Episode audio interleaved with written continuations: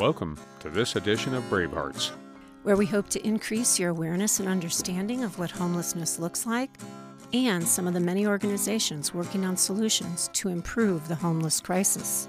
We are your hosts, William Wallace and Betty Louise, and these are the Bravehearts.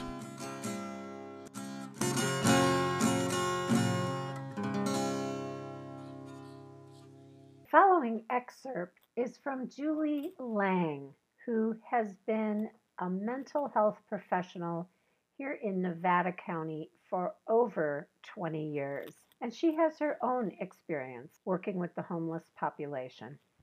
What exactly is your role at the jail?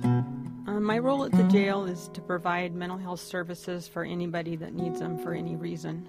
If somebody comes in and has a mental health history or has been through any trauma, or shows any type of behavior that looks like they may need a help of a mental health professional or at request of anybody. So I'll see anybody and everybody that needs it at the jail. Aha. Uh-huh. Okay. Could you just give us a description of your work in the mental health field? I have kind of a varied background, but I've served in the Nevada County area for about 20 years. I did quite a few years at Nevada County Behavioral Health. I worked in their day treatment program as an intern, and I worked for their county crisis team for many years. I have a shared practice with some other practitioners right downtown Grass Valley, and I've had that office open since 1999. I also did a little bit of work at Lovett Recovery doing dual diagnosis patients that were mentally ill and also substance abusing. So, and I pretty much serve the general population in our area. In my private office, I do take insurance and I have a sliding scale. Sometimes I've seen people from all different levels of life. Yeah. So, what has been your exposure to working with the homeless population? I would say that my exposure started when I worked in day treatment at County Mental Health many years ago in the late 90s for the crisis team. Often there were mentally ill people that were homeless and camping, some of them veterans.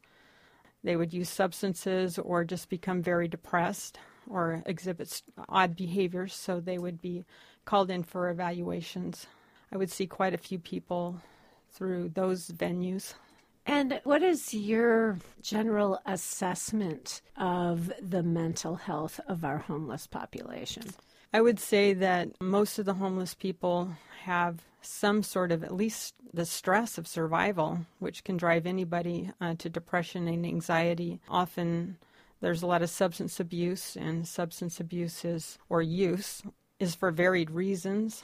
A lot of people use substances to ease the pain of homelessness, and it's also a social commodity, a way to join with other people.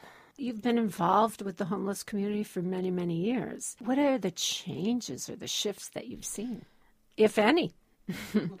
I think I'll start it out with anybody could become homeless. Mm-hmm. And so the homeless are everybody. There are a lot of homeless people that have severe mental illness, and for many years, there haven't been a lot of services available for these people. A lot of them have been schizophrenic or have severe bipolar disorder. Uh, some are developmentally delayed on top of it. And our resources haven't really been set up to take care of everybody. Some of the homeless have had a lot of mistrust with services as well, and they're so used to being judged that they're not quick to want to talk to anybody. So there's severely mentally ill people out there. There are developmentally delayed people out there. And then there's people out there that are homeless that even recently were working and either were laid off by their companies or they had a serious back injury or something that kept them from going back to work. And little by little, banks foreclosed on their home. They were unable to get a job. They were unable to look good in an interview anymore and lost faith. And most recently, even in my private practice, I think of a woman who was working for IBM and was laid off. And she did go through some job training, but she had to leave the home that she'd been in for many years and rented a room. And it turned out this room was with unstable people, so she was frightened and then started staying in her car. And her story goes down from there. She's still unemployed. She's now effectively homeless. And, you know, even though she has skills, she can't even look right to get a, an mm-hmm. interview. And her resume is already getting stale. She lost her insurance. I saw her up till when it ran out. And then I did a sliding scale for a while. And then slowly she's just fallen off the map. And I've seen a lot of people go through things like that. I just interviewed a, a man at the jail who had seven kids. He had a house in like Lake Wildwood. He ended up breaking his back and losing his job.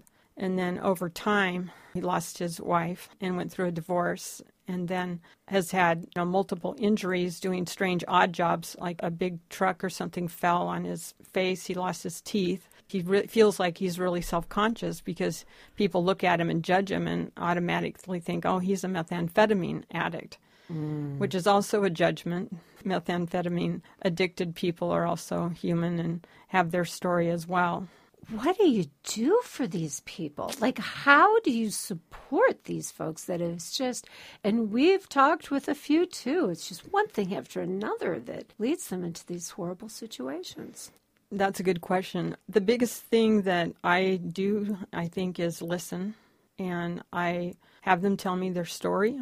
And I listen as deeply as possible and help them be seen and feel a relatedness like somebody is caring to find out who they are and have the experience, if possible, to not have a sense of being judged for it.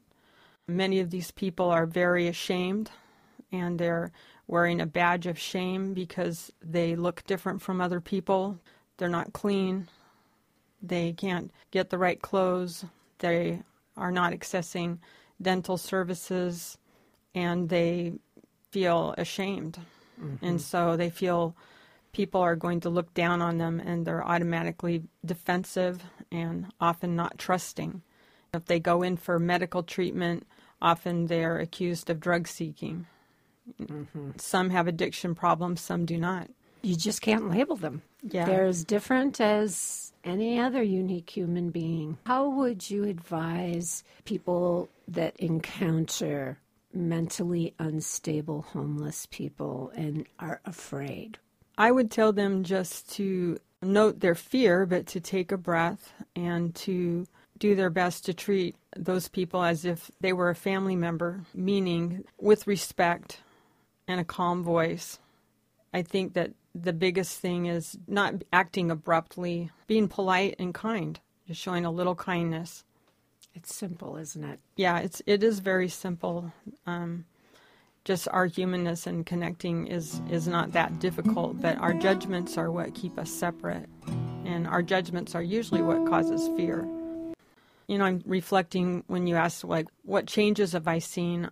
I think one thing I've seen is I there's a bigger group of young homeless. Mm. And I think back to the hobos right. back in the Great Depression, but we have a huge percentage of young people on the streets, often substance using. Not always is that how they got there, but they often end up using substances. But there's a huge amount of young homeless people.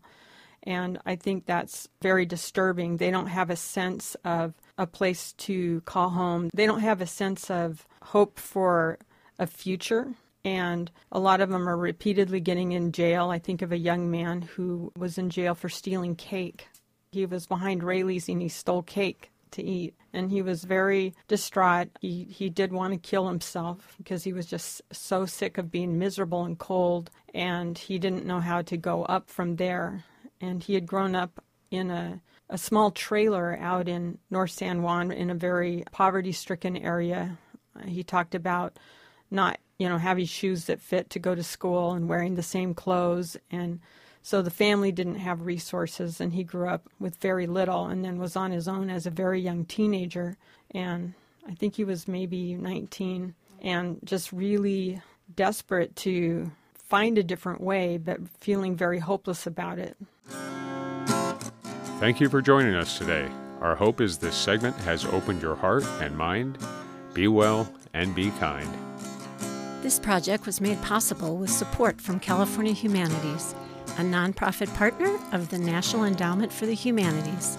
Please visit calhum.org.